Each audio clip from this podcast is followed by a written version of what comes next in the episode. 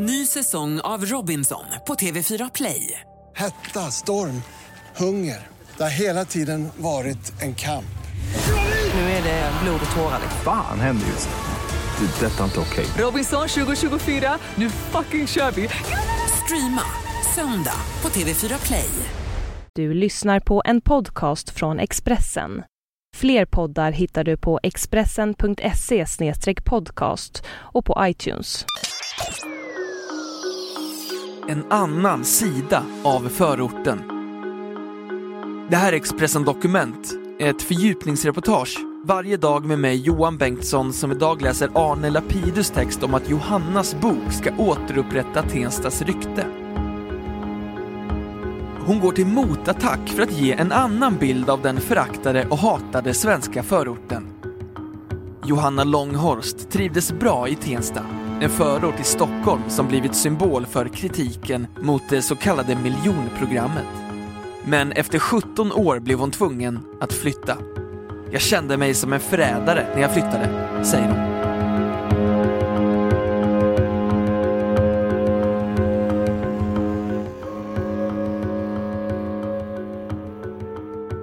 Miljonprogrammet var en stor satsning i svensk bostadspolitik på 60 och 70-talen. Efter ett riksdagsbeslut 1965 byggdes på tio år cirka en miljon nya bostäder. Främst i förorter över hela landet. Målet var att bygga bort den akuta bostadsbristen och undvika att städerna förslummades som på många andra håll i världen. Flyttlassen gick i massor från landsbygden till städerna och den stora 40-talsgenerationen började bli vuxen och flytta hemifrån. Alla dessa människor behövde någonstans att bo. Skärholmen och Tensta i Stockholm, Angered i Göteborg och Rosengård i Malmö skulle liksom massor av nybyggda områden runt om i landet ge dessa människor ett modernt, bra boende med luft och ljus och framtidstro.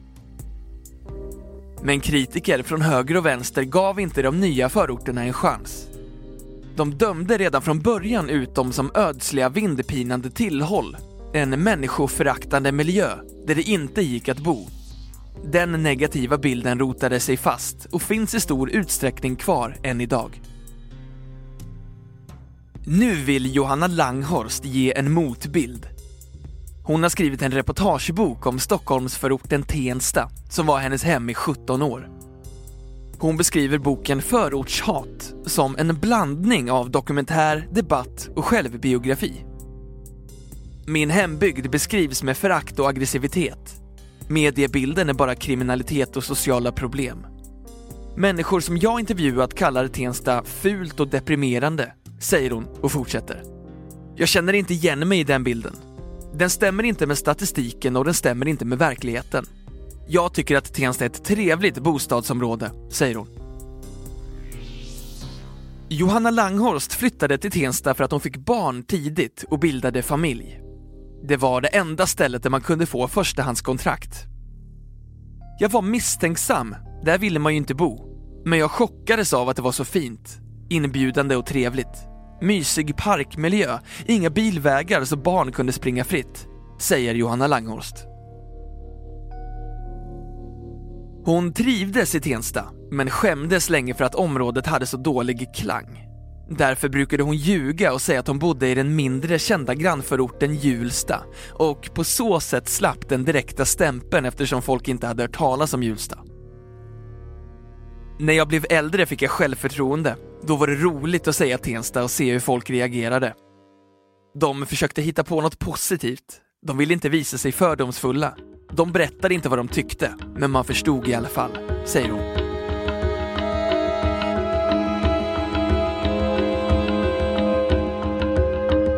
Expressen Dokument, en podcast från Expressen.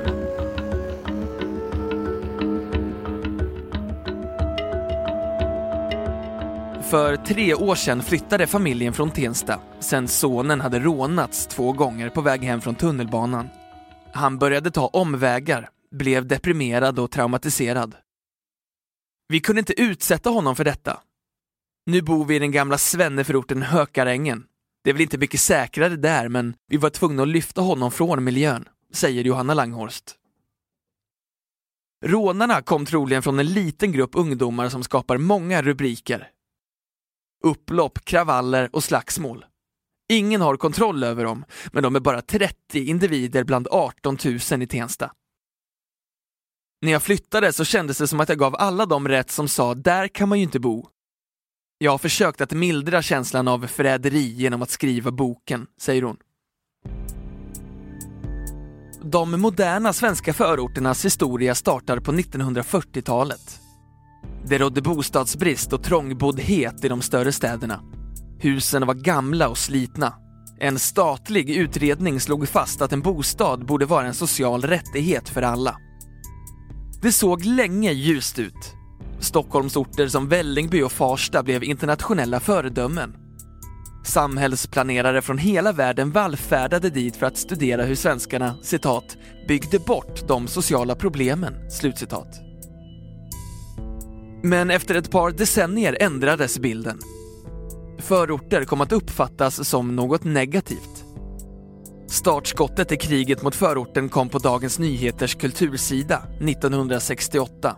Bara två dagar efter det att det nya Stockholmsområdet Skärholmen hade invigts. Under rubriken Riv Skärholmen skrev litteraturkritiken Lars-Olof Fransén. Skärholmens skyline är en kuliss kring ett förortscentrum som är ett av de mest människoföraktande som hittills byggts. En för sen import av amerikansk stadsplanering från slutet av 40-talet. Föråldrad redan då. I början var förorten en symbol för moderniteten. Men det ändrades på 60-talet. Debatten om Skärholmen ändrade allt, säger Per Wirtén, författare till boken Det jag kommer ifrån, kriget mot förorten. 1968 års vänster och konservativa kulturdebattörer gick samman i kritiken mot Skärholmen. Det var en kritik av samhällsplaneringen och välfärdspolitiken. En kritik av det moderna projektet. Då föddes bilden av förorten som något omänskligt, kallt och blåsigt. Det var bilder på barn som lekte i leran. En schablonmässig kritik full av förakt, säger han. Per Wirtén förklarar att demoniseringen av förorterna har ökat sedan de stora invandrargrupperna flyttat in och att det är ett allmänt problem som har att göra med ökade inkomstskillnader, arbetslöshet och segregation. Det finns inga förortsproblem, det finns samhällsproblem. Förorten är en scen dit man förlägger samhällsproblemen och förvandlar dem till förortsproblem. Segregation är lika mycket ett Östermalmsproblem som ett Tensta-problem, säger Per Wirtén. I Tensta försöker invånare själva ta itu med problemen, både vad gäller mediebilden och de sociala ekonomiska svårigheter som faktiskt finns i området. Ungdomsföreningen Tenstas framtid verkar med mottot Trygghet och förändring sedan mer än tre år för att göra Tensta bättre. Den ordnar konserter och föredrag, driver en fritidsgård, hjälper ungdomar med skolarbete och försöker slussa in dem på arbetsmarknaden.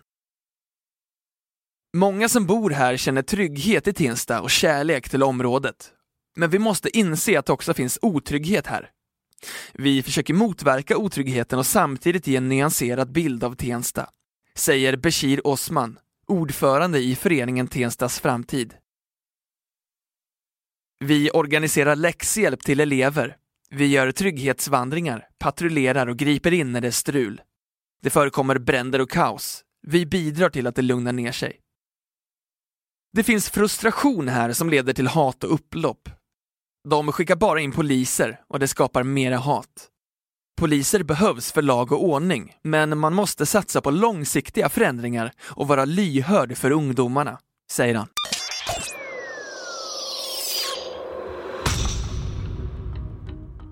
Du har hört Expressen Dokument, ett fördjupningsreportage om en annan sida av förorten av Arne Lapidus som jag, Johan Bengtsson, har läst upp.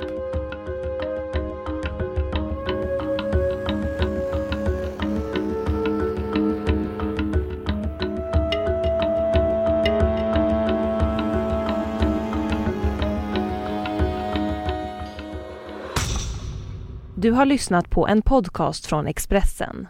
Ansvarig utgivare är Thomas Mattsson.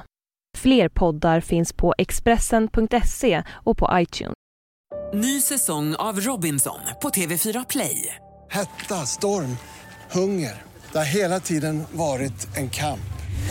Nu är det blod och tårar. Fan händer just nu. Det. är Detta är inte okej. Robinson 2024, nu fucking kör vi! Streama söndag på TV4 Play.